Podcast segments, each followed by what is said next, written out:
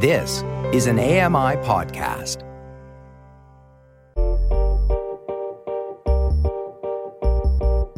I'm Dave Brown, and this is a podcast version of AMI's morning show, Now with Dave Brown.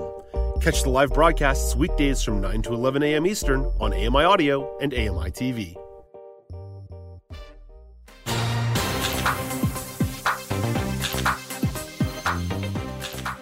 Welcome back. It's now with Dave Brown on AMI. It's Friday, so that means we kick off the news panel, which also means we bring in Joeita Gupta and Michelle McQuigg. Good morning, Joeita. And good morning, Michelle. Good morning. Okay, let's let's try this one more time. Good morning, Joeita. Good morning, Dave. Can you hear me? Yeah, I got you loud and clear. And good and good morning, Michelle. I'm here too, I swear. There you go. Sometimes our panel is so exciting we need to say hello twice. Okay, guys, let's jump right into our first topic. It's been six months since Russia invaded Ukraine. I want to give you some baseline statistics here. Over 5,000 civilians have been killed. Tens of thousands of military personnel have died. Millions of refugees have fled the country. Billions of dollars in direct military and humanitarian assistance have been spent. Indirectly, we're rapidly approaching a trillion dollars. Energy prices have skyrocketed, and the war has catalyzed a significant food crisis, particularly in developing countries. Joeita, those are just the baseline numbers, but I know you've got more threads that you want us to tug at here. Yes, and the most important one, I think, is whether anyone is surprised that it's dragged on as long as it has. It's had, the, the war in Ukraine has had tremendous ripple effects uh, across the world, impacting everything from humanitarian aid, displacing uh, millions of people. Uh, it's diverted, in a lot of cases, a lot of money and funding towards fighting the war. Um, and there have been significant sanctions imposed on Russia. So I'm curious about whether um, the current regime will be able to survive.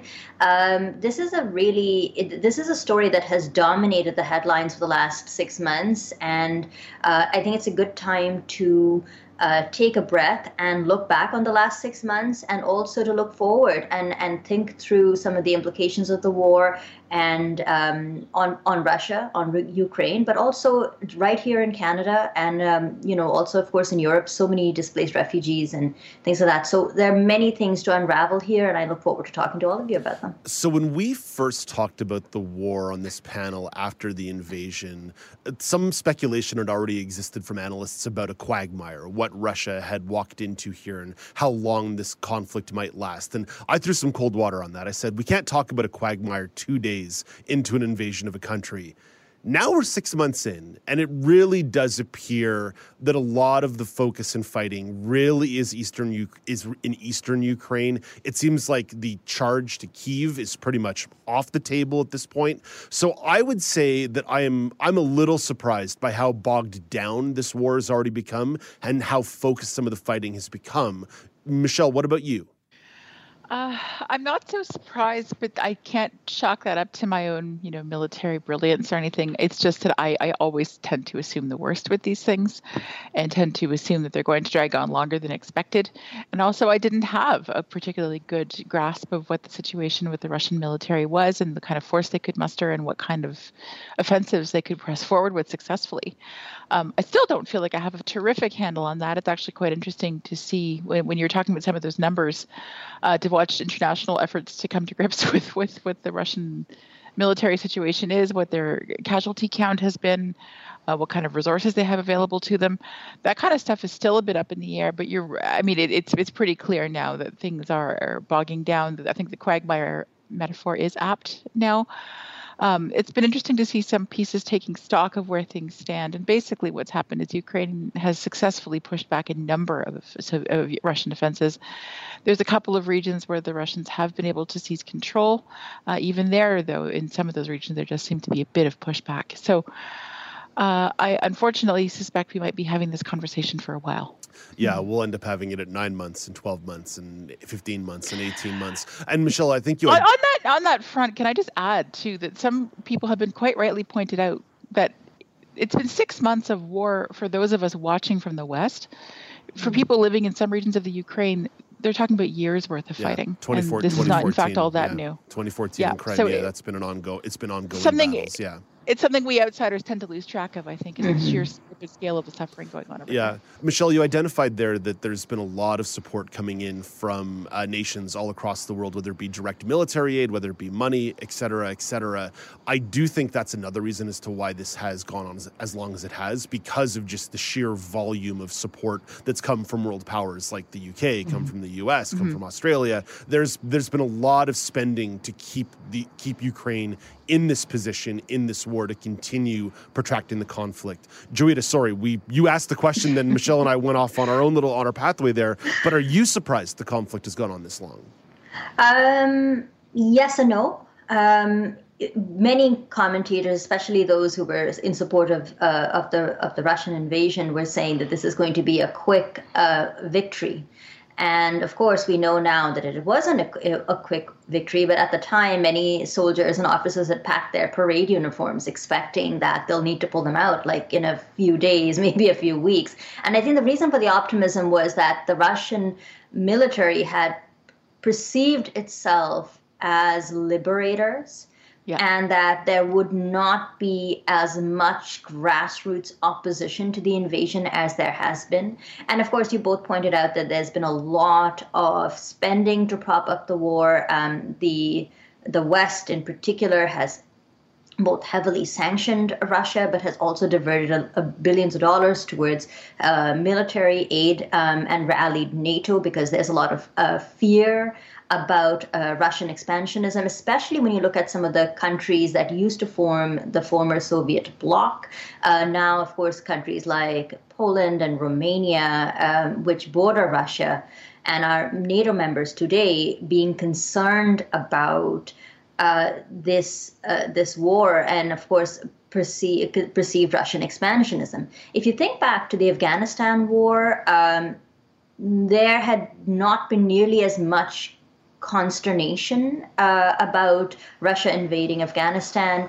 There uh, had, in that instance, also been a great deal of foreign aid uh, funneled towards the uh, the opponents of, uh, of Russia's opponents in that war, and the war in Afghanistan, of course, dragged on for ten years. So.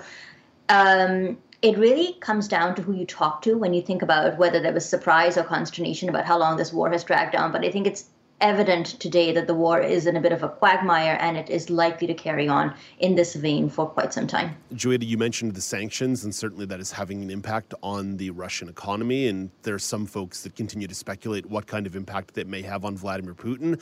As we think about the two leaders at the center of this, Vladimir Zelensky in Ukraine, Vladimir Putin in Russia, what do you think their hold on power is as we move forward here? Because I think I think there's been a lot of speculation mm-hmm. about Putin. I don't know if there's been as much about Zelensky, but especially the last month or so, last six weeks or so, he's ratcheted up the tenor by which he's asking for more resources and asking for more sanctions. And I actually wonder at what point allies start saying, hey, we actually need you to get to the negotiating table on this. We're, we're propping you up. We're spending a lot of money. We're dealing with an energy crisis here. We actually need you to try and start negotiating something to get out of this war. So I so so I, I don't just want to focus here strictly on Putin, but both mm-hmm. leaders at the center of this. Michelle, what what do you make of the push and pull and pressures that may exist on those particular leaders? I think you raise a really, really good point about where Zelensky's been headed lately. Uh, that said, I think it's going to take a lot for the early, early impressions of his wartime leadership to fade. Mm-hmm. I think when people hear Volodymyr Zelensky's name, they still picture, like early on, the guy who was right there in the streets making really stirring addresses, powerful appeals to people, really embodying the sort of we're going to go fight him spirit that we've been seeing for a lot from Ukraine. Um, so I suspect his position is still pretty safe for the time being. But you raise a very good point about a potential shift in tone or, or, or dialogue or support levels at some point. Not yet. We're still seeing the U.S. recently signed like a huge bill of additional aid for Ukraine. Mm-hmm. Uh, three Germany billion, and Canada. Th- three billion yeah, of direct like, aid promised this week. Yeah. Yeah, so that's mm-hmm. a few bucks. Um, you know, Canada and Germany were still uh, very much on, on side with, with Zelensky in, in their recent meetings. Uh, Secretary General of NATO is, is, is in town today. We're going to hear a news conference if Ukraine doesn't come up there. I don't know much about news. Um, so I, like, I, I think it's going to be a while before we see a shift, but you, the, the you know the possibility certainly exists. As for Putin, I again I'm, I'm kind of hesitant to really take a, a bold stand here. Um, people who know a whole lot more than I do on this front say that there is suggestions of, of mounting tensions internally uh, within the Kremlin. I, I, do, I can't, I, I, have no choice but to sort of take their word for it. Uh, but certainly, a lot of people who have opposed the war in Russia have either been punished or have fled the country. Uh, there's been a lot of, of uh, back and forth and, and drama recently, uh, most recently resulting in, in the, the killing of uh, Putin ally's daughter. So it's it's a very tricky situation and one that I hesitate to really concretely get my arms around. Yeah, it's, it's even tough to wrap our head around a lot of the reporting on the ground in Russia because so many That's agencies yeah. have pulled out of Russia, right? There's been such a disconnect. It's almost it's, like a free press really matters. Yeah. Wow. Michelle, uh, stirring remarks from Michelle McQuigg on a Friday morning. Uh, Joeita, what do you make of the position of the uh, two leaders at the center of this? Um, with Zelensky, again, I have to agree with a lot of what Michelle is saying. He's still lauded as a hero, as someone who made stirring speeches and, this, and got really got people fired up. But I think when you think about Zelensky and whether or not diplomatic efforts have failed, and evidently, forgive me for stating the obvious, they're clearly not working. Um, I think it comes back to curtailing uh, Russia's ambitions. And so, yes, there is uh, an inflation uh, is a problem. Yes, gas prices and food prices have shot through the roof.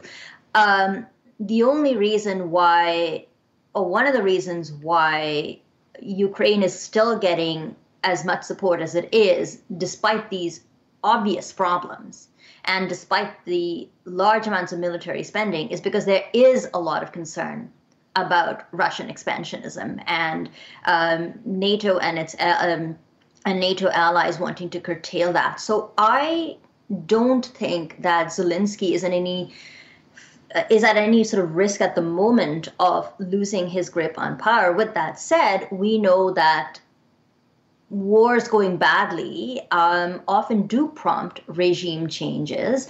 And if you think about how uh, things are going for Russia at the moment, I, I refer to the war in Afghanistan and already in six months of fighting in Ukraine, Russia has lost about 15,000 soldiers, which equals the total number of casualties Russia suffered in Afghanistan over 10 years. That's huge. Uh, so again, they're they're clearly uh, uh, fa- dealing with a far higher casualty count.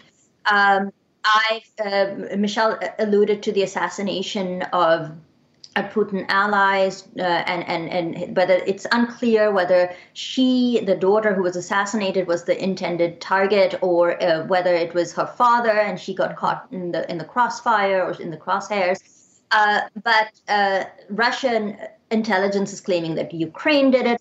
But there are also Russian dissident groups who are taking uh, responsibility for this, and there are protests, uh, not you know not made significant protests, but protests in Russia opposing the war.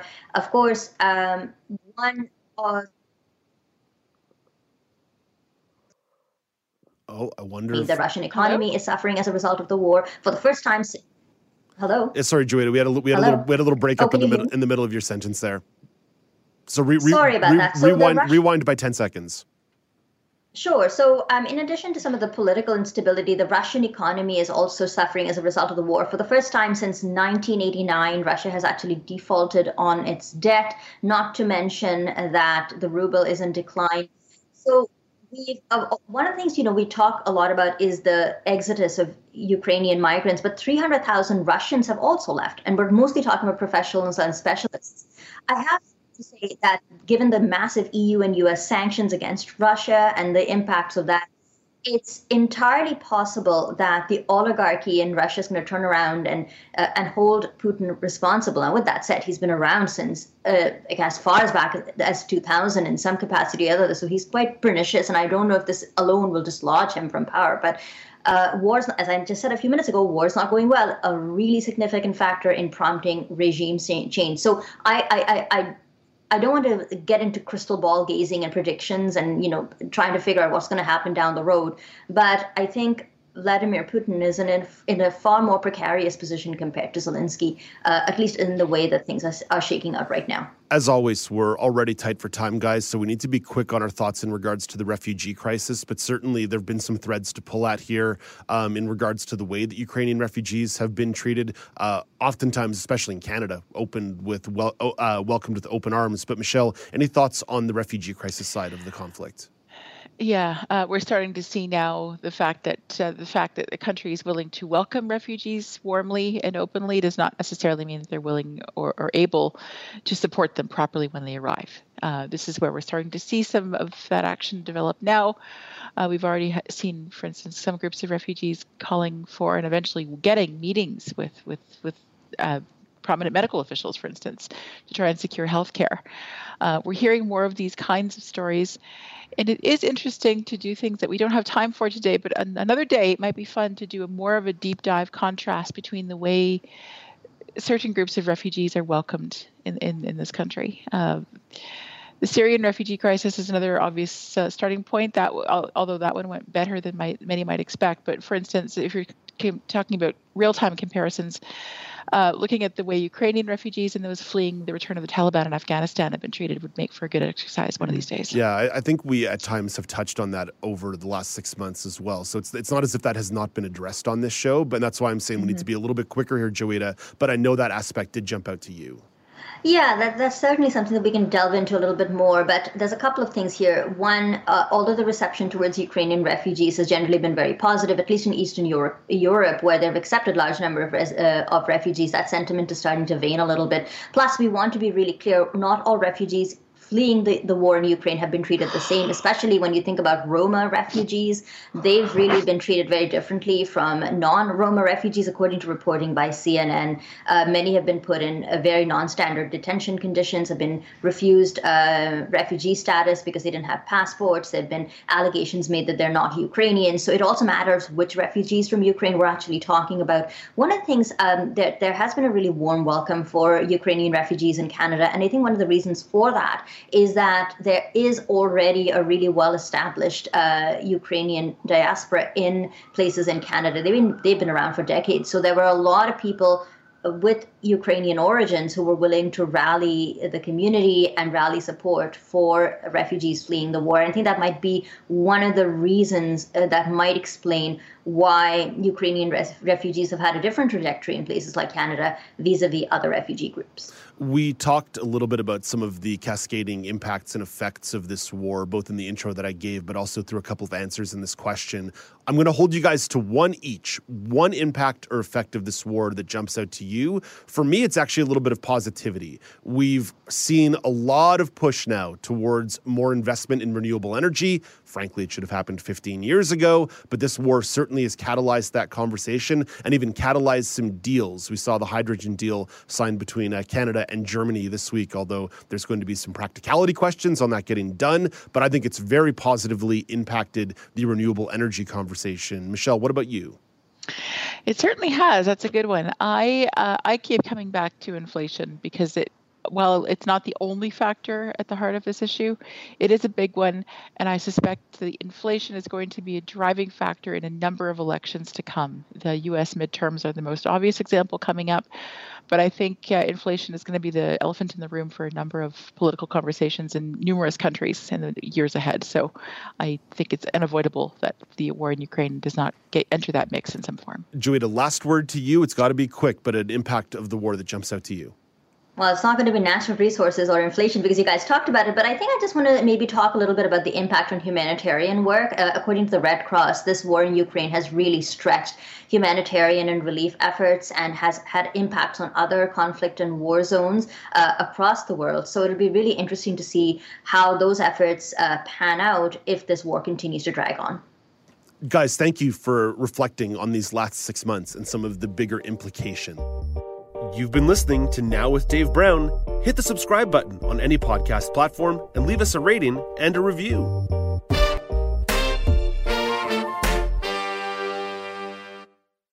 I'm Margaret Shepard of the AMI podcast Tripping On Air. Every month, my co host Alex Hajar and I spill the tea on what it's really like to live with MS Watch Tripping on Air on YouTube or download wherever you get your pods.